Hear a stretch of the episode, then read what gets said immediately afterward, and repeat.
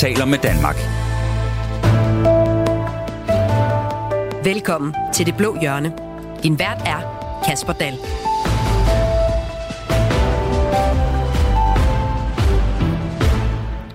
Ifølge Dansk Folkeparti er der sket en fuldstændig vanvittig udvikling i antallet af børn i Danmark, som får diagnosen kønsdysfori og som får hormonbehandling for at ændre sit køn. Men er udviklingen virkelig farlig? Og hvor meget skal borgerlige og liberale støtte alle danskere i deres frihed til at være eller blive lige præcis den, de gerne vil være? Det er noget af det, vi skal forsøge at finde ud af i dag, hvor vi også har skattelettelser til erhvervslivet på programmet. Og så spørger vi også de borgerlige politikere, om det måske er tid til at komme videre fra sms-sagen. Velkommen til Det Blå Hjørne. Du lytter til Det Blå Hjørne på Radio fire. Og dagens panel består som altid af tre politikere fra den blå-lilla del af farveskalaen. Mikkel Bjørn, velkommen til. Tak for det. Du er folketingsmedlem for Dansk Folkeparti og blandt andet ordfører for ligestilling og kultur. Mikkel Bjørn, har du altid følt dig som en mand? Ja, det har jeg, eller en dreng jo, på, da jeg var yngre, men, men altid det mandlige køn, det, det har jeg. Der har aldrig været sådan et enkelt øjeblik i løbet af dit liv, hvor du har følt dig mere feminin end maskulin? Nej, det har der ikke. Jeg har ofte, da jeg var mindre i, ja hvad var det, nul til fjerde, ah, sjette klasse, der legede jeg mest med piger faktisk, og drengene i min klasse, det var ikke, det var ikke lige min kop te. Så der legede jeg mest med pigerne, øhm, men, men det gjorde nu ikke, at jeg følte mig som pige. Så. Også velkommen til Moderaternes værdiordfører, Jeppe Søe. Tak for det. Jeppe Søe, du er med på en linje fra Aalborg. Har du øhm, ja. også altid følt dig som en mand eller en dreng?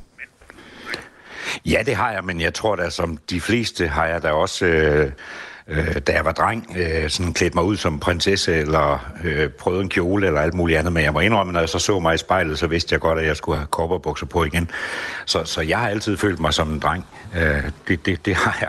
Og senere som en mand, jo. Men du udforskede nogle, med stort du udforskede nogle, nogle, udforskede nogle feminine sider? Nej, men det, ved, det tror jeg faktisk, alle gør. Jeg tror, jeg tror de fleste på et eller andet tidspunkt øh, øh, prøver at finde ud af, hvad, hvad, ikke hvad man er, for det tror jeg, de fleste, de fleste ved. Øh, men jeg, jeg har da klart haft kjole på, og jeg har da også klædt mig ud til fastelavn som, som øh, alt muligt. Jeg, har, jeg tror, at jeg købede jeg engang på T V to-regionerne. Der havde vi sådan et, en, en årsfest, for alle regionerne mødtes, hvor jeg... Øh, var klædt ud virkelig i kvindetøj øh, og, og var konferencier øh, hele aften. Men, men, øh, men det er jo de der lege, man leger på et tidspunkt, øh, og jeg tror bare, det er lege. Jeg er i hvert fald ikke i tvivl om, hvor jeg er på nogen måde. Og min tredje gæst i dagens udgave af Det Blå Hjørne, det er dig, Louise Brown. Ja. Velkommen til. Tak skal du have. Du er Liberal Alliances sundhedsordfører. Ja. Louise Brown, har du altid følt dig som en kvinde eller pige? Mm, ja, det tror jeg, jeg har, men jeg, øh, altså ligesom Mikkel, så bare med omvendt fortegn, har jeg jo nok øh, altid været det, som man i dag øh, måske politisk ukorrekt ville kalde en drengepige. Mm. Øh, I hvert fald op igennem min, øh, min barndom var jeg altid ude at klatre i træer og fiske, og var øh, i min øh, ungdom også... Øh, Altså en drengepige, gik ikke op i make-up og den slags, øh, og var faktisk den eneste pige på øh, holdet i ungdomsskolen, der gik, t- gik til fiskeri. Fangede du noget? Ja, ja, og jeg lærte også at binde fluer og sådan, ja. Jeg er utrolig glad for, at I tre er med i dag, og til dig, der lytter med, du kan selvfølgelig også blande dig i dagens debat. Det gør du ved at sende en sms afsted til fjorten fireogtyve. Radio fire taler med Danmark. Da Morten Messerschmidt han, i lørdag stod på hovedscenen på folkemødet, valgte han at fokusere på et enkelt emne i sin partileder til i sin partiledertale. Gennem ni minutter fortæller Dansk Folkeparti-formanden om Chloe fra Kalifornien, Sametti fra Finland, Patrick fra Holland og Stormi fra Storbritannien, som har det til fælles, at de er børn, der har fået behandling som følge af kønsdysfori, altså at de har ændret deres køn fra det medfødte køn til et andet køn og siden fortrudt. Hans budskab, det lød sådan her. Vi er nødt til at hjælpe. Vi er nødt til at beskytte børnene imod er en højtråbende minoritet i alliance med en venstrefløj, som ikke respekterer nogen grænser, skal få held til at true og plage psykiatere, psykologer, læger og feje politikere til at sætte kikkerten for det blinde øje af frygt for at blive kaldt, kaldt eller beskyldt for transfobi. For det her det handler ikke om transfobi. Det handler om at lade børn være børn. Der er altså alt for mange børn i den vestlige verden, og også i Danmark, der får diagnosen kønsdysfori. Og det er for nemt for unge at få hormonbehandling, hvis man spørger Morten Messerschmidt. Og hvis du ikke lige kender det her begreb, kære lytter, så er kønsdysfori ubehaget ved, at ens egen kønsidentitet ikke er lig med det køn, man er født med. Mikkel Bjørn, hvorfor er det her så vigtig en dagsorden for jer i Dansk Folkeparti, at Morten Messerschmidt han bruger hele sin tale på lige præcis det her emne? Det er en vigtig dagsorden, fordi det handler om, om børn først og fremmest. Øhm, og vi har set, som, som Morten nævner her i, i klippet, øh, en, en udvikling de senere år, øh, hvor, hvor en, en kønsideologisk øh, hvad skal man sige, minoritet i alliance med venstrefløjen har gennemtrumfet en dagsorden, der hedder, at hvis man som pige, som Louise for eksempel, øh, er lidt mere drenget end, øh, end sådan gennemsnittet, eller hvis man som mig måske, leger med piger og, og, og, og måske ikke er, er den klassiske dreng, øh, jamen så er det, fordi man er født i det forkerte køn. Øh, og på den baggrund, så har man øh, for, for år tilbage øh, gennemtrumfet en, øh, en, øh, en medicinsk behandling af de børn, der lider af de her udfordringer, hvor man giver børn hormoner, som vi ved har dybt, dybt skadelige langtidsvirkninger. Og det gjorde man uden nogen form for positiv empiri eller erfaring fra udlandet, eller noget som helst, der dokumenterede, at den her øh, behandling rent faktisk havde nogen, eller har nogen positiv øh, effekt. Og, og det synes vi selvfølgelig, at når vi taler om børn, er en fuldstændig vanvittig øh, tanke, og det er derfor så det er derfor, vi har taget den her dagsorden op, fordi det er vi selvfølgelig nødt til at have sat en stopper for. Nu siger du gennemtrumfet, altså det er vel noget barnet og barnets forældre selv ønsker?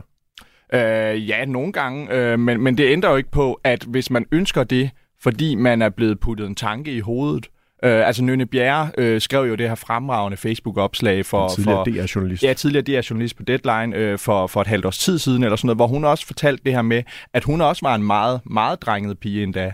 Øh, og øh, hun tror, at hvis der var nogen, der var kommet og puttet den tanke i hovedet øh, på hende, da hun var, øh, var barn, at hun måske i virkeligheden var en dreng, at så havde hun købt den idé, og at hun i dag er ovenud lykkelig for, at den Øh, tanke slet ikke eksisterede, da hun opvoksede. Og det er i virkeligheden det, jeg synes er hele faren ved den her dagsorden.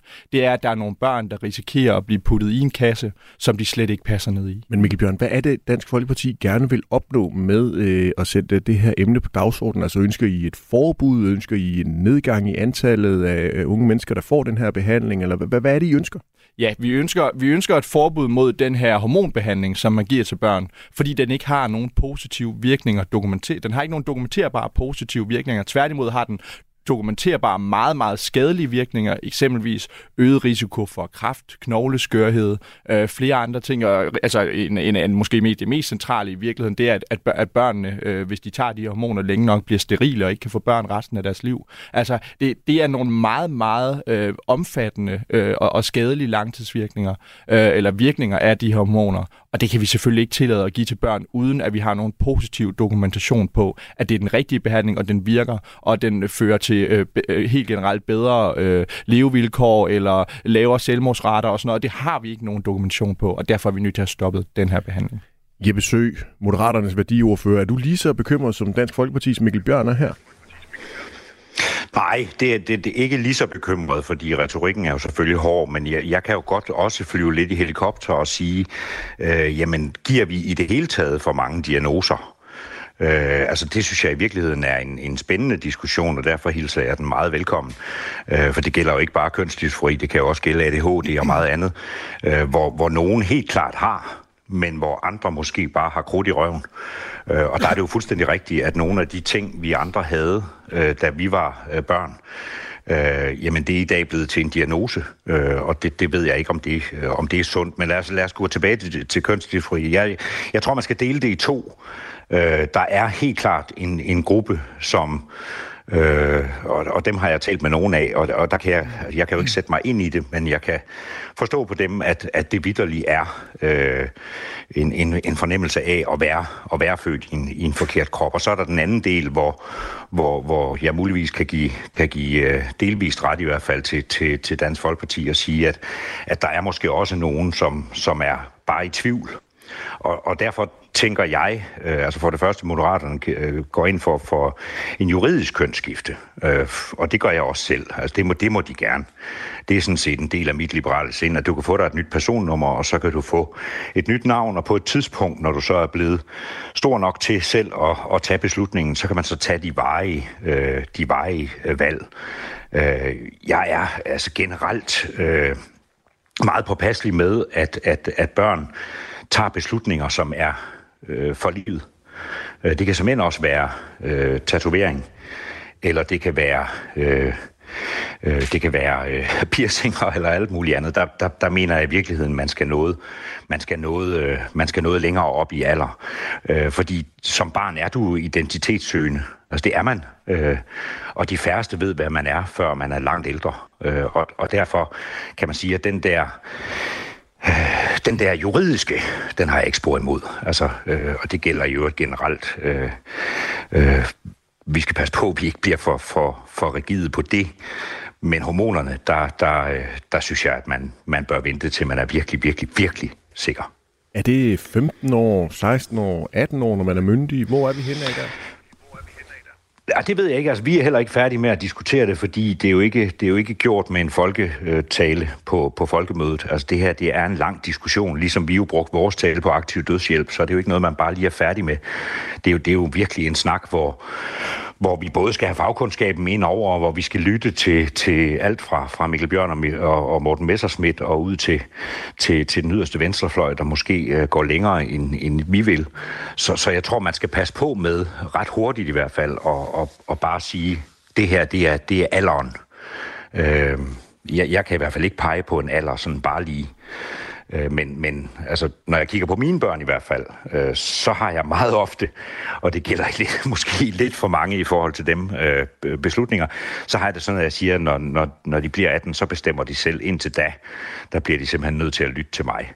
På den anden side kan jeg også godt se, at når, når man bliver de der femten-seksten år, så må de jo ting, som, som jeg som far synes, de er alt, alt, alt for unge til. øh, og, og, og, og det tror jeg aldrig kommer til at ændre sig. Det vil man altid synes. Jeg vil egentlig også synes, at, at alderen skulle være sådan et, en tredive eller sådan noget, før de tog egne beslutninger. Ikke? Men sådan er vi i virkeligheden jo ikke. Så... så, så groft sagt vil jeg sige, at seksten år, altså der, der giver vi dem jo faktisk rigtig mange andre muligheder. Og hvis vi mener, de er gamle nok til at tage ansvar for, for, for deres handlinger og komme i fængsel, og hvis vi mener, at de må det ene og det andet og det tredje, øh, jamen så kunne det måske godt være der, man lå. Jeg, jeg, jeg ved det ikke. Øh, det kræver i hvert fald flere, mere viden, øh, før jeg kan sætte en alder på. Louise. Men jeg synes, det er en vigtig diskussion. Louise Brown, mm-hmm. hvad, hvad tænker du og Liberal Alliance? Er det her en, øh, en vigtig dagsorden, eller er Morten Messerschmidt og Mikkel Bjørn og resten af Dansk Folkeparti bare bekymrede uden grund? Nej, det er bestemt en vigtig, en vigtig dagsorden. Øh, hvordan de bruger deres taletid, det er jo fuldstændig op til dem. Øh, men jeg, jeg er faktisk glad for, at vi har den her snak, og jeg er også glad for, at det er blevet båret ind i Folketingssalen, fordi det er et vigtigt emne. Øh, og det er det, fordi at for nogle mennesker er det her virkelighed. Øh, der er nogle mennesker, der føler, at de er blevet, forkørt, øh, blevet født i en forkert krop, øh, og det skal vi jo tage alvorligt. Øh, altså, de følelser kan vi jo ikke tage væk fra de mennesker, uanset hvor meget vi snakker. Øh, så, så selvfølgelig er det en vigtig dagsorden. Men hvor står Liberal Alliance og du så henne? Jamen, vi er meget på bølgelængde med, med Dansk Folkeparti her. Øh, vi mener, at man skal være myndig og voksen, før man kan, kan træffe sådan en beslutning, der er så, øh, så livsændrende. Hvis vi lige skal have lidt øh, fakta på øh, banen her, så øh, er det sådan, at hvis et barn endnu ikke er i puberteten, så tilbydes det rådgivning til familien. Når barnet er i begyndende pubertet, såkaldt Tannerstadie to, kan det efter en grundig udredning og rådgivning værdsættes, kan der iværksættes den her stophormonbehandling, hvorved man forsøger at stoppe pubertetsudviklingen. Denne stophormonbehandling er tænkt som en mulig tænkepause for barnet, mm. således at de pubertetsrelaterede kropslige forandringer ikke fortsætter. Fra femten-årsalderen, der kan der iværksættes kønshormonsbehandling svarende til den ønskede kønslige udvikling, altså at man kan gå i gang med at forsøge at se, om man kan skifte et køn. Kun i sjældne tilfælde, der udføres der kirurgi på børn under atten år, og fra det atten år, der overgår behandlingen til et af tre centre for kønsidentitet for, for voksne. I de seneste år, øh, er man øh, i sundhedsvæsenet blevet tiltagende bekymret for det stigende antal henviste børn og unge med kønsligt ubehag. I tyve toogtyve der var der cirka tre hundrede henviste børn og unge. Det er en øh, overvægt af pubertetsbørn med tilskrevet feminint øh, køn, hvilket også ses i flere europæiske lande, så det ikke kun er et øh, dansk problem. Øh, det er sundhed punktum d k, der, der skriver de her faktuelle oplysninger. Mikkel Bjørn, tre hundrede på et år. Mm. Er det mange eller lidt i, i din verden, eller er en bare en for meget i Dansk Folkeparti? Altså når vi kan se, at øh, udviklingen er vokset ret eksplosivt, øh, fra man introducerede den her behandling. Øh, jeg tror, det var i to tusind og fjorten, var det, var det hvis jeg ikke husker helt forkert, var det sådan en håndfuld eller sådan noget, der fik den her behandling, og nu er vi helt deroppe øh, på, på de tre hundrede. Altså, jeg, jeg synes, det er en ret voldsom udvikling, og når vi kan se også, at hovedvægten af, af de børn, der efterspørger hormoner, det er piger, øh, så, og som Morten også nævnte i sin tale, så er det jo, man begynder at overveje, jamen, kunne der være nogle sociale, øh, hvad skal man sige, øh, ting, der gør, at, der, at det her det er en idé, der smitter i gruppemiljøer. Altså, at, at det er noget, man påvirker hinanden til, øh, og det ikke, øh, hvad skal man sige, alene handler om, om det andet. Ja, det er faktisk interessant, du bringer det på, på banen, Mikkel Bjørn, fordi tilbage i marts, der vagte det enorm debat, da Frederiksberg Bibliotek havde arrangeret et drag-underholdningsshow for børn til kulturnatten, og det talte vi også om her i Det Blå Hjørne, og her havde vi Liberal Alliances Henrik Dahl med, og han sagde dengang, at det var et, en del af noget, han kaldte for en social epidemi. Det lød sådan her. Det er sådan øh, i store dele af verden, at der er en social øh, epidemi med noget, mm-hmm. som på engelsk hedder Rapid Onset Gender Dysphoria. Altså at lynhurtigt fremprovokeret kønsdysfori. Den sociale epidemi kommer et eller andet sted fra, og den går ud over konkrete mennesker, og derfor er man nødt til at anlægge en eller anden form for forsigtighedsprincip. Mm. Mikkel Bjørn, mellem, mellem tyve seksten og tyve toogtyve, der er der så omkring tretten hundrede børn, der er blevet udredt for kønsdysfori. Mm. Og af dem, der er så tre hundrede og enogfyrre blevet sendt i øh, hormonbehandling. Det er Ritzau, der har fundet de tal frem. Ja. Synes du lidt ligesom øh, Henrik Dahl, at der er tale om en social epidemi? Ja, jeg er meget sjældent, jeg er meget sjældent uenig med Henrik Dahl i, i supermarkedet. Det var kan være, han også skal optages i, i Dansk Folkeparti, eller du skal over i Liberal Alliance? Nej, det tror jeg ikke. Jeg tror, jeg tror Henrik Dahl, og det er fint, at der, der er gode folk i alle partier. Øhm, men, men der er ingen tvivl om, at jeg synes, at Henrik har en rigtig god pointe her. Øhm, og, og jeg synes, vi skal være meget, meget varsomme. Altså, der var også en, en meget hjerteskærende artikel i Jyllandsposten, tror jeg, for, for få, få måneder siden, med to drenge, der var blevet udredt begge to øh, til modtagelse af kønshormoner øh, på sexologisk klinik. Den ene øh, var glad for det, og den anden, han øh, ombestemte sig i sidste øjeblik og sagde, at han var lykkelig for, at han ikke havde taget de hormoner. Hvis han havde gjort det, så havde det ødelagt, ødelagt hans liv. øhm, så, så jeg synes bare, altså det, at folk bliver udredt øh, og, og, og, og kommer igennem, hvad skal man sige, øh, det, den proces, det er at få lov til at tage de hormoner, det er stadig ikke ensbetydende med, at det er den rigtige beslutning. Og vi har et, et svar fra en cheflæge på Aalborg Universitet til en person, der har modtaget, øh, modtaget kønsskifte, fortrudt, øh, og, sp- og som spørger lægen, hvordan kan det her forekomme? Hvordan kunne jeg få det, når det var helt forkert? Men... Og lægen svarer, vi har ikke noget diagnostisk apparat, der kan forudsige, om det vi gør er det rigtige eller det forkerte. Det eneste vi har, det er det folk selv kommer og siger til os. Men... Og det synes jeg vidner om hele hovedessensen i, hvorfor vi bør stoppe den her behandling. Men Mikkel Bjørn, hen over en periode på seks år, der er der tre hundrede og fyrre, der er blevet sendt i hormonbehandling. Mm. Er det virkelig en epidemi? Øh, epidemi, epidemi. Det, det er for mange. Altså, det, det er alt for mange børn. Øh, og når vi kan se, at der er mange, mange flere end det, der ønsker at blive udredt for det, men som så ikke, øh, ikke får det, så er det jo måske i virkeligheden udtryk for, at, øh, at der er noget på spil, øh, som er socialt, øh, og som er påvirkningsmæssigt. Øh, når der er mange, langt, langt flere, der ønskes udredt for det, men som ikke ender med at få det, fordi de, fordi de ikke lever op til de kriterier, der er for det. Louise Brown, er du enig med både dine partikollegaer Henrik Dahl og, og Mikkel Bjørn i det her med, at det tilsyneladende er en social epidemi, vi har gang i? Øh, ja, det er jeg, øh, men jeg tror, at det er større end øh, lige i forhold til, til kønssnakken. Jeg tror, der er en, en form for epidemi, som, øh, og måske også pandemi, som er mere på den her måde, vi, øh, vi omgås hinanden og tænker om hinanden i vores samfund. Altså, vi er blevet så optaget af, at vi øh, ikke må gøre nogen kede af det. Vi er blevet så optaget af, at vi skal være politisk korrekte. Vi er blevet mm. så optaget af at hjælpe. Og altså, det kan man sige, det er jo en dejlig ting, at vi gerne vil hjælpe hinanden. Men, men, men det, øh, altså, vi gør bare øh, vores børn og unge mennesker en bjørnetjeneste ved at være så utrolig forstående. Og, og, og Jeg vil altså nødig misforstås, for det handler vitterligt ikke om, at jeg ikke anerkender, at der er børn og unge mennesker, som har det svært, mm. og som har brug for hjælp. Men, men vi har simpelthen også fået skabt os et samfund, hvor man ikke er rask, før man har fået bevist, at man er rask. Altså, vi undersøger i hoved og røv hele tiden for at være helt hundrede procent sikre på, at vi ikke fejler noget. Øhm, hvorimod i gamle dage, der gik man altså først til lægen, når man havde ondt et eller andet sted, og man var først syg, når man havde ondt et eller andet sted. Øhm, og og Og, og det, det ser jeg som en kæmpestor epidemi, det her. Altså den her måde, vi, vi forsøger at gøre os alle sammen raske på hele tiden. Og, og det er jo ikke fordi, altså når man er barn, så er man snot forvirret. Og det er helt okay at være forvirret. Øh, og der er det jo også som de voksne, der skal blive ved med at sige til vores teenager eller børn, det er okay, du er okay, som du er. Øh, og, og hænger det her ved, så må vi gøre et eller andet for at få, få dig hjulpet godt på vej. Øh, og på den måde deler jeg, deler jeg Mikkel Bjørns opfattelse, at indtil de her børn og unge mennesker er gamle nok, mm. så er det os, der skal passe på dem. Det er os, der er de voksne, og det er os, der skal vejlede dem. Og det er muligt, at der er nogle stykker, som har det svært, men så har vi også pligt til at hjælpe dem. Det er bare ikke med medicin, så er det med kognitiv terapi og ja. samtale så godt, som ja. vi overhovedet kan. Mm. Jeppe, Jeppe, Jeppe Søe, en social epidemi kalder både Henrik Dahl det og Mikkel Bjørn det. Er du enig? Øh, jeg synes godt nok, det, det, er, det er jo der, hvor, hvor jeg synes, vi mangler øh, noget mere viden.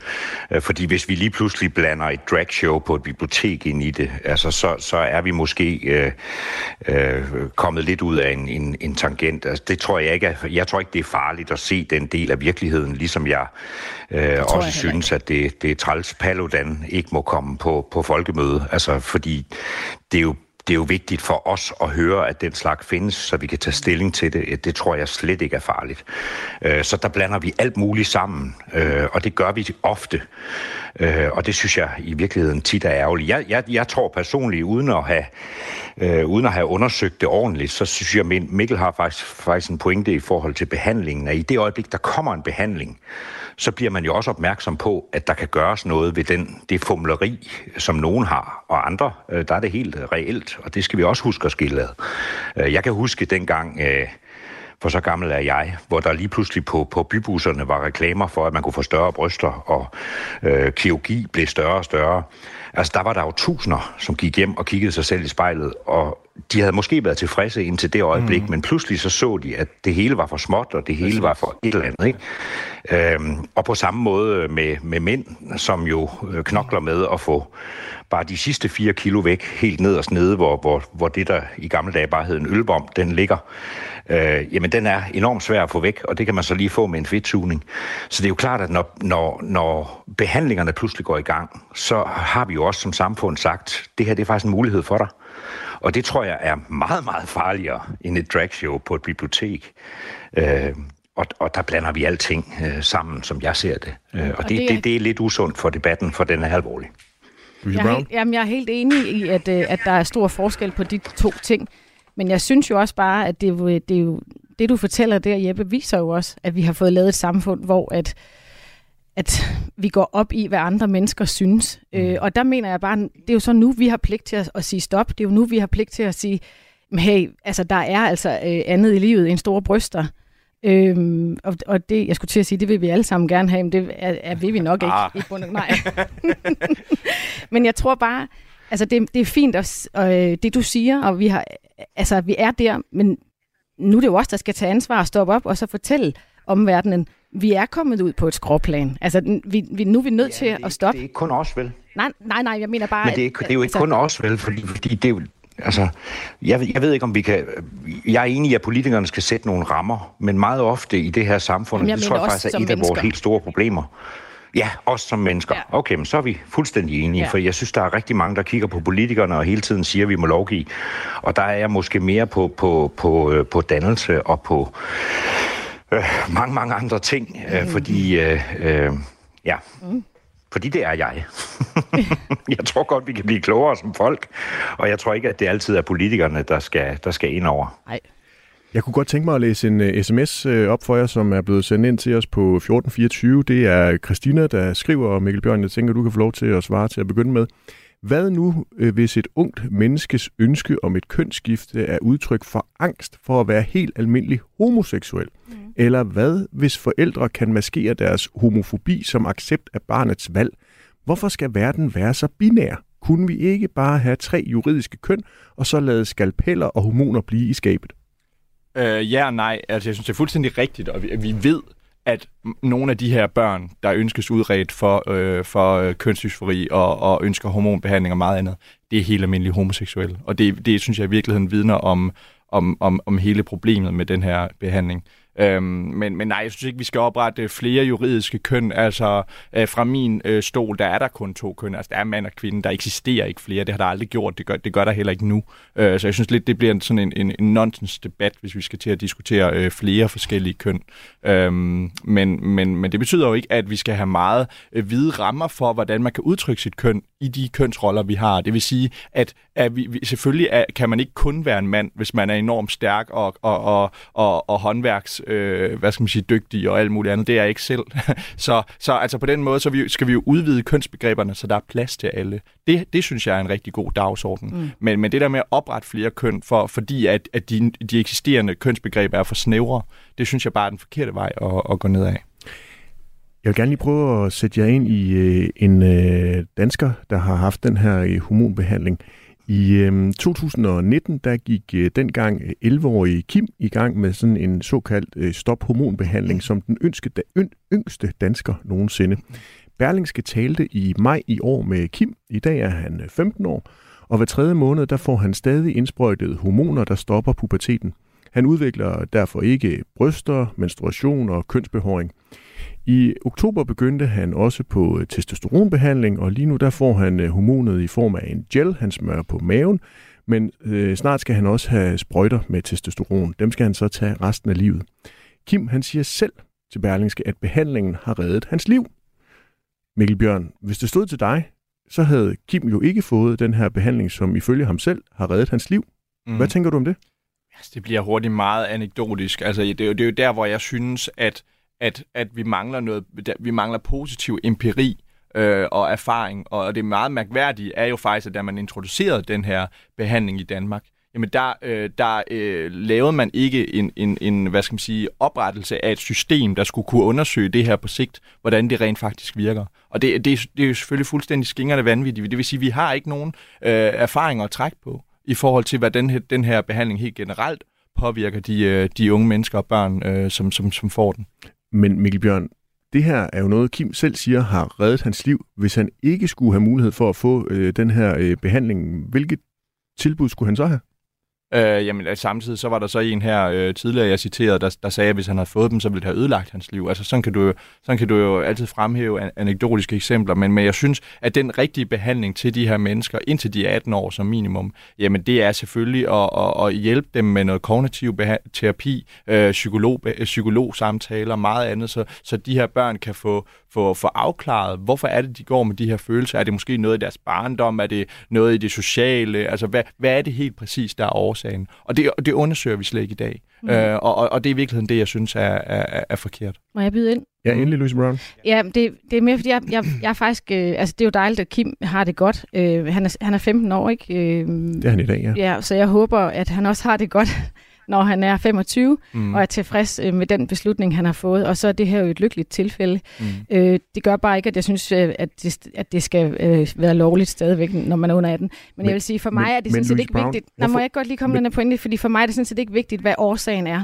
For mig er det vigtigt, at den hjælp, øh, vi skal give de her mennesker fra, de op, oplever den her dysfori til, de bliver atten år og kan, og kan, kan øh, træffe beslutningen selv. Der skal vi hjælpe dem med at, øh, øh, at kunne anerkende den øh, krop, de er i, og at kunne være dem, de er, så godt som overhovedet muligt. For mig er årsagen til, hvorfor det er, som det er, faktisk irrelevant. Det handler mere om at kunne hjælpe dem øh, videre i deres liv på bedste måde. Men Louise Brown, hvorfor skal Kim ikke have friheden til at kunne træffe et valg om, hvad han gerne vil? Fordi han er et barn. Altså, så simpelt er det. Fordi Men han er et barn. Men der har jo været rådgivning indover. Ja, rådgivning fra voksne mennesker, der giver, giver barnet øh, ret. Øh, s- uagtet, u- uagtet om vi ved, at det her, øh, om, om det her barn faktisk øh, er helt fuldstændig hundrede procent overbevist. Altså det, der, det, som er faren ved det, det er jo, at i det øjeblik, at han, øh, at han er voksen, så kan han træffe en beslutning, og så er det kun ham selv, der kan stå til regnskab for det her. Når man er barn, Præcis. Så er der nogle andre mennesker, som tager beslutningerne for en. og som er, er de ansvarlige, og skal være de ansvarlige. Altså, hvis mit barn kommer hjem og siger, at hun gerne vil have hugget sin højre arm af, fordi hun ikke kan lide den, så giver jeg han jo heller ikke øh, opbakning til det, fordi jeg, fordi jeg er det ansvarlige væsen, og fordi jeg har set nogle ting og oplevet nogle ting, som hun stadigvæk ikke har. Altså, vi er bare nødt til at acceptere, at som forældre har man et ansvar, og man er altså også en lille bitte smule klogere end sit eget barn, og dermed ikke sagt, at Kim ikke er klog og velovervejet. Men jeg mener bare, at det er noget andet, der skal til, indtil man er voksen. Jeppe Søe, er den men her... Du er ikke engang, du, du er ikke engang altid øh, klogere som forældre. Nej, for vi, vi, vi, vi, øh, vi vil jo det bedste for vores børn. Og, og, præcis, og, og det er jo derfor... Ja, ja, og, og vi definerer selv, hvad det bedste er, mm. og det er jo ikke altid måske godt. Så, så for mig der er det helt klart, at når man er atten, så har du friheden til også at tage virkelig dumme valg. Ja. Altså, og det, det, det er jo det samfund og den ramme, vi gerne skulle skabe, at når du er blevet voksen, jamen, så må du i virkeligheden også godt tage, tage, tage forkerte valg, men Søe, så længe det ikke går ud over Jeppe, andre. Jeppe Søe, det er i hvert fald der, jeg, jeg er. Jeppe Søe, forældrene støtter jo de her børn. Ja, ja, og det er helt fint, og jeg, jeg har også taget beslutninger på mine børns vegne, som, er, som jeg tror øh, vil, vil bide mig i røven på et eller andet tidspunkt, fordi jeg er jo ikke nødvendigvis sandhedsvidende i forhold til, hvordan de skal leve deres liv som atten-årige.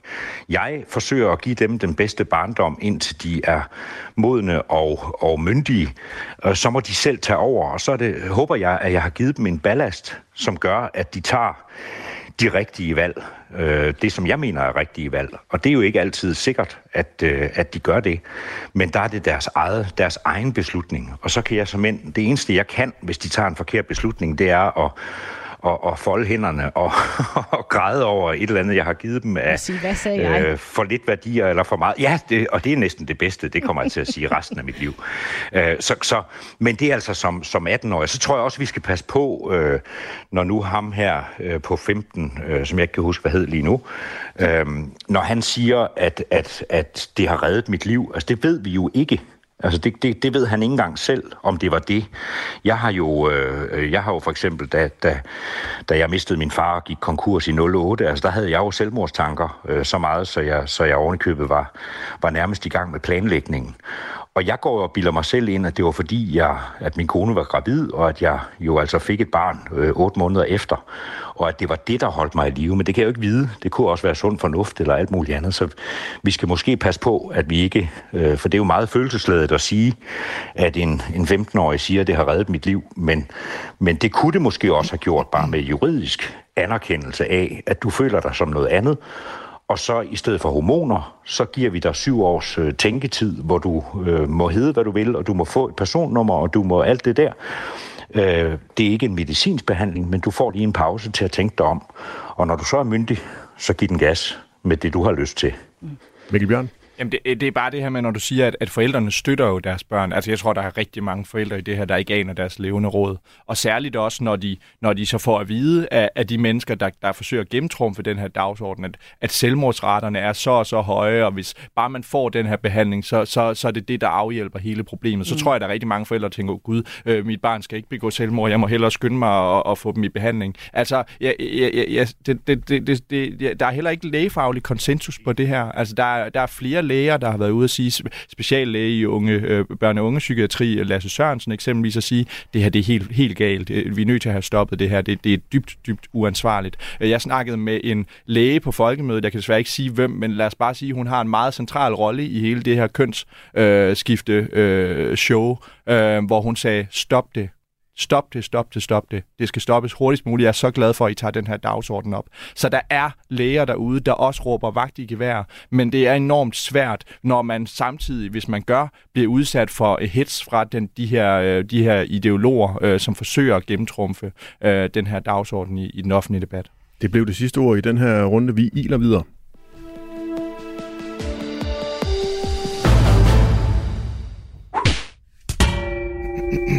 Hvis du skulle være i tvivl, så er det Det Blå Hjørne, du lytter til i dag med Liberal Alliances Louise Brown, Moderaternes Jeppe Søe og Dansk Folkepartis Mikkel Bjørn. Det er blevet tid til vores faste indslag her i programmet, nemlig uddelingen af de blå mærker. Det her, vi lader politikerne sende et kærligt, men bestemt blåt mærke i retningen af en kollega fra et af centrum-højre-partierne. Jeppe Søe, hvem går dit og Moderaternes blå mærke til i denne uge? Jamen, det går faktisk til en, som er blå og er øh, meget liberal, men som ikke længere er øh, valgt.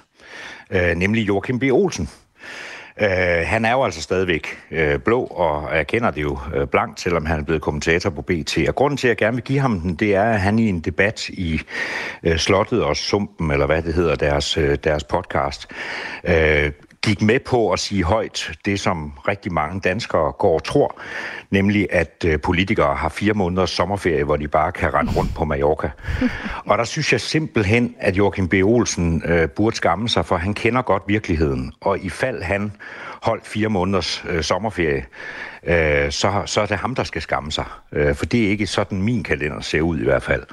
Og jeg synes simpelthen, at vores politikerlede i samfundet, der bliver vi nødt til at hjælpe hinanden, og skulle der i særdeleshed dem, der har været i det selv, øh, på at få en eller anden grundforståelse af, hvor meget det i virkeligheden kræver at være politiker. Det sidder vi jo og arbejder med, blandt andet i præsidiet. Hvordan kan vi få politikerleden væk? Hvordan kan vi få noget af det, som er faktaresistent, ud af debatten? Altså, øh, og, og der synes jeg simpelthen, det er så ærgerligt, at man går med på det der øh, clickbait-lyst, øh, hvor man, øh, hvor man øh, taler om vores kalender. Øh, altså, jeg kan i hvert fald sige, at min er totalt fyldt, inklusive næste uge, og så ved jeg, at jeg har øh, en kort, kort tid øh, i juli, øh, ligesom de fleste andre danskere. Jeg har vel en tre uger, men selv de uger, jamen, de er fyldt af, af stof, jeg skal have med og læse op på på mit ordførerområde, og en telefon i baglommen med hundrede procent sikkerhed, fordi pressen jo øh, leder efter alt muligt. Og det betyder, at når jeg for første år nogensinde har måttet sige til mine børn, at, at, øh, at når vi er på ferie, øh, jamen så kommer jeg nok til også at tale telefon. Jeg tror, så så ja, det, det er ham, der får den. Jeg tror simpelthen, vi kunne tage en, et, næsten en hel udsendelse af Det Blå Hjørne omkring øh, politikers jamen, ferie. Det. Det, det skal vi endelig ikke øh, gøre, i hvert fald ikke lige i, i dagens øh, runde. Til gengæld kan jeg så glæde alle lytterne med, at øh, Det Blå Hjørne og det, vores pendant, Det Røde Hjørne, ikke kommer til at holde sommerferie, fordi vi sender også hele juli. Så der er masser af politisk debat, man kan glæde sig til. Mikkel Bjørn, hvem skal have dit og Dansk Folkepartis blå mærke? Øh, jamen, vi har, jeg har haft, jeg har haft øh, meget fokus de seneste øh, måneder på det forhold, at udlændinge får advarsler på udvisning. Advarsel, advarsel, advarsel, gang på gang, øh, igen og igen, øh, uden at blive udvist. Øh, og, og, og så så jeg øh, Danmarksdemokraternes Peter Skaarup skrive ind på, øh, på Facebook her øh, i sidste uge, tror jeg, at øh, det var dybt forrygt, og det skulle stoppe, så man skulle bare ud på røv og albuer med det samme, hvis man begik kriminalitet, og det er jeg jo helt enig med ham i. Men jeg synes bare, det, det er dybt øh, hyklerisk, når det, der er årsagen til, at de her mennesker igen og igen får advarsel om udvisning, jamen det er de konventioner, som Danmarksdemokraterne bakker op om. Så man kan ikke både blæse og have mel i munden. Og derfor synes jeg, at Danmarksdemokraterne, måske nærmere bestemt Danmarksdemokraternes Peter Skaarup, men i det hele taget Danmarksdemokraterne, skal have det blå mærke. For jeg synes, at man kan ikke sige én ting til befolkningen, og så samtidig føre en anden politik ind i Folketinget. Man er nødt til at være ærlig og stå på mål for, hvad det er, man reelt mener, og hvad, hvad konsekvenserne af det, man mener er. Det er næsten lige så sikkert som et amen i kirken, at Dansk Folkepartis blå mærke går til Danmarksdemokraterne, og Mikkel Bjørn, han kom tilbage på sporet. Jeg tror, vi havde Messerschmidt med forleden, som gav det til et, et andet parti, bare for afvekslingens skyld. Ja. Louise Brown, hvem skal have dit blå mærke i den uge? Ja, først vil jeg lige sige, at jeg er blevet noget skuffet, da jeg blev valgt, at jeg faktisk ikke har fire måneder sommerferie, for det var jo derfor, jeg stillede op. Nej, øh, det skal Troels Lund Poulsen selvfølgelig have, for at lægge den her sms-sag i graven. Og det er ikke noget, som I er glade for, at han skulle have gjort meget mere, eller hvad? Nej, jeg synes bare, altså, det er sådan lidt sjovt at, at vende rundt sådan der, ikke? Altså, øh, sidste år, der skulle vi jo have undersøgt alt til bunds. Det skal vi så pludselig ikke mere. Så den får han. Hvis vi får tid til det, så kan det være, at vi lige runder sms-sagen til allersidst i dagens udgave af Det Blå Hjørne. På Radio fire får du hver uge nyt fra de aktuelle politiske dagsordner. Forsvaret bløder personel som aldrig før. Vi taler med dem, der mærker konsekvenserne. Jamen det står rigtig alvorligt til. Hver fjerde kollega mangler. Og søger svar hos magthaverne. Vi undværer ikke en forsvarsminister. Altså vi har en fungerende forsvarsminister, som øh, løfter sin opgave hundrede procent. Bliv opdateret på dansk politik alle hverdage kl. elleve nul fem. Radio fire taler med Danmark. En ekspertgruppe skal komme med anbefalinger til sanering af erhvervsstøtteordninger, og regeringen vil gerne ændre det her erhvervsstøttesystem for at øge arbejdsudbuddet med ca. fire tusind personer om året. Og bør vi så veksle erhvervsstøtte til skattelettelser til erhvervslivet, eller skal vi fyre store dele af det økonomiske råderum af på afgiftslettelser og skattelettelser til erhvervslivet? Senest har Dansk Industri i Avisen Danmark foreslået lempelser i erhvervslivets beskatning for otte milliarder kroner, mens Dansk Erhverv i Berlingske foreslår noget lignende. Dansk Erhverv er bare villig til at lade erhvervslivet betale lidt selv ved at sløjfe nogle milliarder øh, kroner i erhvervsstøtte for, i stedet for at få lavere øh, erhvervsskatter. Jeppe Søe, I er jo også med på bølgen i Moderaterne. I foreslår, at selskabsskatten den skal sænkes til femten procent, blandt andet ved at skære i erhvervsstøtten. Hvad opnår man egentlig ved at gøre det? Jamen, det har vi jo sådan set været med på den bølge meget, meget længe, fordi det er noget af det, vi gik til valg på. Og der er ingen tvivl om, at vi bliver nødt til at lave reformer i det her samfund.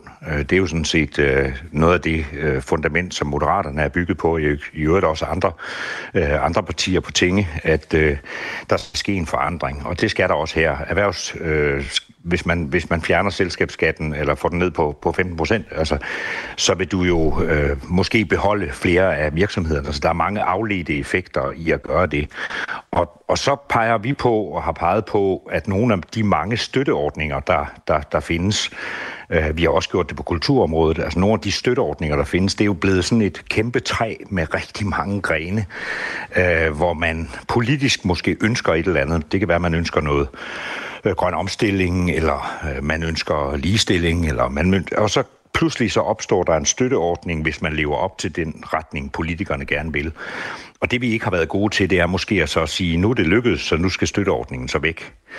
Og der synes jeg, det giver meget fornuften da at prøve at nedsætte det her udvalg, der skal prøve at kigge på det, men også i samarbejde med, med erhvervslivet, finde ud af, jamen, hvilke støtteordninger er i virkeligheden dem, man godt kunne, øh, kunne kigge på i, i forhold til at, at bruge pengene på en, på en nedsættelse af selskabsskatten. Det er helt nødvendigt, at vi for at få vækst i samfundet også kigger på nogle reformer, også dem, som måske er upopulære. Men Jeppe Søe, det er jo noget med, at politikerne har foreslået adskillige gange, og det bliver altid så svært, fordi så bliver det jo lige pludselig konkret med nogle af de her milliarder, der skal fjernes for støtteordningen og nogle konkrete virksomheder, der ikke længere kan få støtten. Tror du, det lykkes jer den her gang? Jamen, jeg tror, der er mange ting, der i virkeligheden kan lykkes den her gang, fordi jeg synes jo, ikke overraskende, at Moderaterne havde ret i det, vi sagde og det, vi er stiftet på, nemlig at der er nogle nye ting, der kan lade sig gøre, hvis man bryder den der meget sort-hvide diskussion mellem blå og, og rød.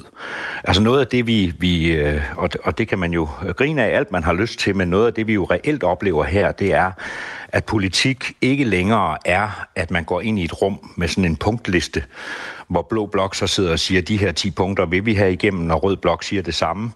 Og så sidder man og plukker lidt og forhandler, og så kommer man ud med noget, som måske oven i købet er modstridende, fordi to af punkterne øh, opløser sig selv. Altså der har vi faktisk en samtale nu, og gudskelov øh, begynder vi jo også at have en samtale med, med rigtig mange af de andre partier, så vi ikke bare sidder og bruger et, et, et flertal. Øh, jeg tror, jeg lige efter valget faktisk sagde, at, at nu har vi fået et flertal, og de gange vi bruger det, skal vi ærge os. Øh, for det mener jeg reelt, at Jo, jo, større, jo større bredde vi kan få i aftalerne, jo bedre. Og jeg ved, at der er partier på begge sider, tror jeg. Måske i hvert fald, i hvert fald den højre side af, øh, af salen. Øh, jamen, der kan vi, øh, tror jeg, lave en bredere aftale nu. Og, og, øh, og derfor tror jeg på det. Og det skal vi da gøre hver eneste gang. Altså, man kan jo ikke sige til politikere, at det er der så mange, der har prøvet før, men det er muligt, men skal vi så stoppe med at prøve? Forhåbentlig ikke. Øh, man skal da blive ved. Mikkel Bjørn, de her erhvervsstøtteordninger, det er jo et værre baks og bøvl og byråkrati. Vil det ikke gøre det hele meget mere enkelt og bare følge Moderaternes forslag og så få øh, fjernet nogle af dem og sænket selskabsskatten? Jamen altså, vi er faktisk meget åbne over for at, at fjerne nogle af de her erhvervsstøtteordninger. Hvordan vi så helt præcis skal, skal, om de lige præcis skal bruges på erhvervsskattelettelser eller på noget andet, det skal jeg ikke kunne sige. Altså, det, det kan være, at vi kan finde noget andet at bruge dem på, som er endnu bedre. Øh, men, men jeg synes faktisk, at ideen er, er rigtig fin. Louise Brown. Mm. Hvad tænker I i Liberal Alliance? I vil selvfølgelig altid gerne have en uh, skat sat ned, men skal erhvervslivet selv være med til at finansiere det?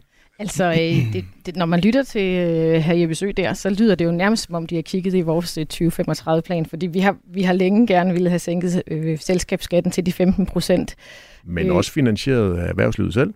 Altså, jeg synes, det er positivt, at Dansk Erhverv er ude øh, med den her udmelding, og det er jo ikke os, altså vi kan ikke sidde her og fortælle, hvor det lige skal være, de der penge skal komme fra, men, øh, men jeg synes, det er positivt, at de selv byder ind her, så, øh, så ja, klart, altså vi er jo havnet i sådan en negativ spiral, ikke? Hvor, at, øh, altså, hvor de meget, meget høje skatter på erhvervslivet, de ligesom kvæler de her private investeringer, og så forsøger staten så at kompensere bagefter med at lave noget støtte, som så finansierer sig af de højere skatter, og, altså det stopper jo aldrig, hvis vi bliver ved sådan her. Samlet set så bruger staten toogfyrre milliarder kroner om året på at øh, erhvervsfremme øh, forskellige støtteordninger. De er så fordelt på to hundrede forskellige programmer. Jeppe Søe, altså har vi ikke netop de her ordninger, fordi vi gerne vil forsøge at målrette støtten, målrette skattekronerne til nogle af de ting, der er brug for, at vi får udviklet, for eksempel alt muligt inden for den grønne omstilling? Jo da, nogle af dem har vi af den grund, og nogle af dem, det er så lykkedes. Og der er det som om, vi glemmer nogle gange, når vi laver en støtteordning, det kan være alle mulige steder, at når det så er lykkedes, når så erhvervslivet har forstået den løftede pegefinger, eller den hjælpende hånd, eller skubbet i ryggen, og faktisk er lykkedes med det, så bliver vi ved med at have støtteordningen. Og det er derfor, jeg siger og tænker, at i det øjeblik, man går dybt ned i det her, i det øjeblik, man i samarbejde med erhvervslivet øh, kigger på området, så er jeg ret sikker på, at vi finder nogle ting, hvor vi siger, gud, har vi stadigvæk den. Altså, jeg, jeg sidder for eksempel som beskæftigelsesordfører, det er ikke, det er ikke for at skifte emne, men, men som beskæftigelsesordfører, der sidder man jo nogle gange med de her ydelser, øh, hvor der er lavet tillægsydelser af forskellige slags. Og, og jeg hørte om en, øh, der findes som... Der, vi lavede kontanthjælpsloftet, og så finder man åbenbart ud af, at der er nogen, der bliver ramt af det, og nogle af dem var ovenikøbet på forsiden af Ekstrabladet. Og så har man lavet sådan en ydelse, der skal hjælpe dem, der bliver ramt af loftet. Og, og der mener, der mener altså, så, så, så begynder tingene jo at være en lille smule kuk, og sådan er politik nogle gange. Og der håber jeg, at vi den her gang øh, kan se hinanden i øjnene, og også anerkende, at, at, at vi må kigge lidt på, hvad forfædrene de lavede. Mikkel Bjørn, Mads Krag, han er direktør i det, der hedder Erhvervshus Sjælland, og han har talt med Altinget om den her erhvervsstykke. Han siger, og jeg citerer, vi glemmer, at erhvervsstøtten med den store brede pensel anvendes ret fornuftigt og til gavn for samfundet og, så, og som kompensering af erhvervet. Altså, det her det er Erhvervshus Sjælland, altså nogle af dem, der bor ude i udkanten af Danmark. Tror du ikke, nogen af dem de har brug for de her støtteordninger for overhovedet at kunne opretholde deres virksomhed og sørge for, at der er arbejdspladser rundt i hele landet? Det skal jeg ikke kunne sige. Jeg er ikke erhvervsordfører, så, så jeg er simpelthen ikke ekspert på det her område. Men, øh, men jeg synes helt generelt, at det er mere fornuftigt, i hvert fald øh, hvis, hvis man skulle lave en, en løsning på det, og så sænke skatten, mm. øh, frem for at støtte øh, gennem sådan en eller anden form for bistand. Altså mm. det, det, det, det synes jeg helt generelt er et mere fornuftigt princip. Øh, men hvordan det helt præcis strikkes sammen, det skal vi nok have en debat om øh, mellem erhvervsordførerne og ikke øh, med mig som, som, som hovedordfører. Er det sådan lidt efter samme princip, som at hvis der skal findes nogle penge til et eller andet øh, politisk initiativ i Dansk Folkeparti, så er det altid øh, udviklingsbistanden, I regner med, kan øh, bidrage? Udviklings- udviklingsbistanden kan finansiere mange ting. og, og der er selvfølgelig også mange andre ting. Udlændingepolitikken kan også finansiere mange ting, øh, fordi det er noget, vi bruger ufattelig mange penge på, også flere penge end de beregninger, vi har til rådighed, de viser. Så ja, surprise. Louise Brown, kan det her være med til at hæmme erhvervsudviklingen, hvis man begynder at skære, altså erhvervsudviklingen i, i hele landet, hvis man skærer i erhvervsstøtten? Mm, nej, jeg tror det ikke. Tværtimod. Altså, fordi hvis vi, øh, hvis vi får sænket den her selskabsskat, så vil vi også kunne tiltrække mange flere. Øh, altså, vi vil kunne fastholde mange flere øh, virksomheder her i Danmark, men vi vil også kunne øh, tiltrække flere virksomheder, fordi det vil blive attraktivt at, at lave sin forretning her. Som det er nu, er det ikke særlig attraktivt at, at, at skabe en forretning i, i i Danmark. Jeg skulle til at sige Randers, det er der, jeg kommer fra. Der er det heller ikke attraktivt at gøre det. Men, men, men, så jeg tror egentlig, det vil gå, gå lige op på sigt. Og, men der er jo også en grund til, at der er, er nogen... Øh, altså, vi skal jo tale med erhvervslivet og finde ud af, hvor er det så, de også kan se, at det vil kunne gavne og fjerne noget af støtten. Men, men jeg tror klart, det vil kunne gavne og, og sænke selskabsskatten. Og som altid her i det blå hjørne, når I er alt for enige, så iler jeg videre ja, i dagens program. Radio fire taler med Danmark. Vi skal nemlig lige nå det faste element, vi kalder det blå barometer. Det er her, vi kigger på kampformen i centrum-højre-partierne. Vi kommer ikke udenom, at S M S-sagen, som Louise Brown også var inde på tidligere i udsendelsen, har fyldt en del i den her uge. Men det ser altså ikke ud til, at Mette Frederiksens gamle sms'er og iMessages kan genskabes. Det fortalte ingen ringere end vores fungerende forsvarsminister og også fungerende formand for Venstre, Troels Lund Poulsen, på et pressemøde mandag aften. Her blev han også spurgt, om han ville kontakte Apple, og prøve lidt med, hvad han svarede. Det er jo noget, der er kommet frem under et møde om, hvorvidt at vi lige kan ringe til Apple og spørge dem. Det må jeg altså også sige, jeg er ikke i stand til at, at vide, hvordan de her ting fungerer. Ja, oppositionen griber altså ud efter det, der måske virker som den aller, aller, aller sidste livline. Statsministeren bør kontakte Apple. Eksperterne, de er til gengæld ikke i tvivl. Kampen, den er tabt, og vi kommer aldrig til at få fingrene i de her beskeder. Det er nemlig helt usandsynligt ifølge dem, at Apple øh, vil hjælpe med øh, andre øh, vil hjælpe med at skaffe de her typer af, øh, af data. Det vurderer Kjeld Normand, der er I T-sikkerhedskonsulent i virksomheden Dubex. Hvis Apple skulle hjælpe nu med noget som helst, så er det, at Apple de optager eller gemmer logfiler. Det er det, vil sige at gemme log eller optage øh, oplysninger om, hvem der sender iMessages til hvem. Og så, så kan man se, at Mette hun har sendt en besked til fem personer eksempelvis. Man kalder det også for metadata. Og, og de, de gemmer kun de her slags metadata, som sagt ikke indholdet. Louise Brown, er kampen ikke slut for jer nu i oppositionen? Jo, det tror jeg, den er. Jeg tror også, at, at vi bliver nødt til at erkende, at, at det slag nok er tabt. Men jeg synes også, at vi skal holde fast i, hvorfor den er det. Og det er jo simpelthen, fordi der er en her, der ikke har taget ansvar fra start. Altså, så hvis Mette Frederiksen havde gjort det fra start af, havde sagt fra start af, at det sagde hun jo, at hun gerne ville have dem genskabt, men hun har ligesom ikke gjort noget for det. Så ja, den er, nok, den er vi nok nødt til at, at smide fra os. Mikkel Bjørn, erkender du ligesom Louise Brown, at øh, håndklædet skal kastes i ringen, det hvide flag skal hejses, I kan godt øh, nu øh, give op? Øh, jeg skal ikke kunne sige det, jeg er simpelthen ikke ekspert på øh, genskabelse af sms'er, men, men jeg, jeg synes helt generelt, at det er fattigt, hvis det eneste øh, de borgerlige partier har hængt deres håb på, at det er en krog, der hedder, øh, måske vi kan få genskabt Mette Frederiksens sms'er, så vi kan få væltet hende. Altså, jeg synes, altså, så, ja, jeg er helt enig, jo, lad os, da, lad os da gøre alt, hvad vi kan for det, men, men hvis ikke vi formulerer samtidig en, en, en opbyggelig borgerlig vision, mm. som, som befolkningen kan købe ind på, og som står i, i skarp kontrast til Mette Frederiksen og de røde partiers socialdemokratisme og, og venstreorienteret ideologi, øh, en, en borgerlig vision, øh, jamen, så, så tror jeg, så, så, så forstår jeg da godt, at folk hellere vil have en, ja, enten en Mette Frederiksen-regering eller en midterregering, fordi at hvis ikke der er nogen borgerlige partier, der tør formulere en borgerlig vision, som rent faktisk er fed og, og, og, og, og, og, og visionær og, og som vil noget med Danmark, jamen så, så, så, så, så kan det jo være lige meget. Jeg har også lige brug for at sige her, at det, jeg håber ikke, I hørte mig sige, at vi bare giver op nu. Altså, jeg, det jeg mener, det er i forhold til de sms'er, der tror jeg simpelthen ikke, der er mere at gøre. Vi skal da aldrig nogensinde hæve det hvide flag i forhold til Mette Frederiksen. Aldrig. Hvis vi gjorde det, så tror jeg, vi lavede en særudgave af... Ja. Hvis I gjorde det, øh, så tror jeg, vi lavede en særudgave af Det Blå Hjørne. Øhm, Jeppe Søe, prøv at lytte med her, fordi Søren K. Willemoes, han øh, skriver i Weekendavisen, og jeg citerer, minkene er blevet for de borgerlige, hvad Irak-krigen var for venstrefløjen i nullerne. Tidsspilde, der holdes i live af overspændt, moralistisk og pseudojuridisk retorik. Har han ret i det, Jeppe Søe? Nej, det synes jeg ikke, han har. Altså, øh, jeg er måske enig i den første linje, men vi skal også huske, at Irak-krigen var også noget, vi skulle lære noget af. Øh, og vi skal sørme også lære noget af minksagen. Så jeg er enig i det med sms'erne. Jeg, jeg tænker, øh, ikke en skid, tror jeg. Øh, og, og det bliver vi nødt til at, at, at lære mere af. Uh, vi har stadigvæk masser af hasteforspørgsler. Uh, vi kommer til at blive ramt af en ny krise, og hvis vores reaktion igen er at gå ind i en meget, meget lukket bunker, uh, og, uh, og tro, vi kan løse alt med noget hasteforspørgsler og uh, alt muligt mellem himmel og jord, og noget lovgivning, som nærmest ikke når at komme igennem systemet, så tager vi fejl, og så er det i virkeligheden synd for Danmark. Uh, fordi vi har jo altså en grundlov, som skal sikre, at vi selv i krisetid uh, gør de helt rigtige ting. Uh, og det gjorde vi ikke. Altså, det gik simpelthen for stærkt. Vi var for bange, eller hvad det nu måtte være. Der kan være masser af grunde til det. Så vi skal da selvfølgelig lære af det her. Og det er jo blandt andet, i, i præciset sidder vi jo også og diskuterer hastelovgivning. Altså, der er jo stadigvæk lovgivning. Det tror jeg både Mikkel og, og Louise og, især, og jeg også oplever. Altså, man, man oplever jo stadigvæk, at du syv timer før et møde øh, får fjorten hundrede sider, du lige skal læse igennem inden mødet. Øh, og, og, og der må jeg simpelthen bare sige, det er jo præcis den samme fejl, der så kan ske igen.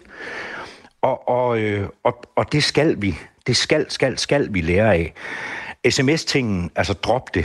det, det kommer ikke til at ske, og når, når, når Troels Lund Poulsen siger det på den der måde, så er det fordi, han ikke øh, nødvendigvis er I T-kyndig. Øh, jeg har sådan en, en, en rimelig kyndighed inden for I T, og, og jeg er i virkeligheden glad for, at man ikke kan genskabe alt muligt, øh, fordi det ville da for datasikkerhed være et kæmpe problem. Nå, ikke for dig selv. Øh, så, så, også for mig selv. Altså, det, det, det der, altså, der skal der være så meget datasikkerhed, så der ikke ligger alt muligt derude i hundrede år. Det har vi jo øh, anden, alt mulig lovgivning til. Så det er jo rigtigt, at den, den nøgle, der skal til for at låse en kryptering op, den kan man ikke bare lige få. Jeg håber, politiet ville kunne, men så må man jo gå hele vejen og sigte med Mette Frederiksen og opløse immunitet og alt muligt andet. Og, og jeg tror altså, den, den sag, læg nu den ned og lad os fokusere på det, som jeg også går op i og også gik op i før valget. Altså, det er jo ikke... Jeg har jo arrangeret traktordemonstrationer og sådan noget. Jeg, jeg, var, jeg var og er... rasende ikke på Mette Frederiksen, men jeg er rasende over et folketing, der glemte nogle helt grundlæggende øh, værktøjer i, i parlamentarismen, fordi at noget lige pludselig ramte os. Og der skal vi da være super super skarpe på, hvad gør vi næste gang noget rammer os, og ting skal gå stærkt. Er vi rustet nok der? Den debat, den ser jeg frem til. Og den, og den har vi altså ikke, undskyld mig, haft endnu. Vi slutter simpelthen dagens udgave af Det Blå Hjørne af med en rasende Jeppe Søe. Tusind tak for... Nej, de, jeg er ikke rasende. Du sagde bare, at du er rasende. Tusind tak til dagens uh, tre debattører. Vi uh, når ikke mere. Fik du ikke lyttet med fra start, så husk, at du kan finde programmet som podcast i Radio fires app. Ha' en uh, rigtig god weekend. På Radio fire får du hver uge nyt fra de aktuelle politiske dagsordner. Forsvaret bløder personel som aldrig før. Vi taler med dem, der mærker konsekvenserne. Jamen det står rigtig alvorligt til. Hver fjerde kollega mangler. Og søger svar hos magthaverne. Vi undværer ikke en forsvarsminister. Altså vi har en fungerende forsvarsminister, som øh, løfter sin opgave hundrede procent. Bliv opdateret på dansk politik alle hverdage klokken elleve nul fem. Radio fire taler med Danmark.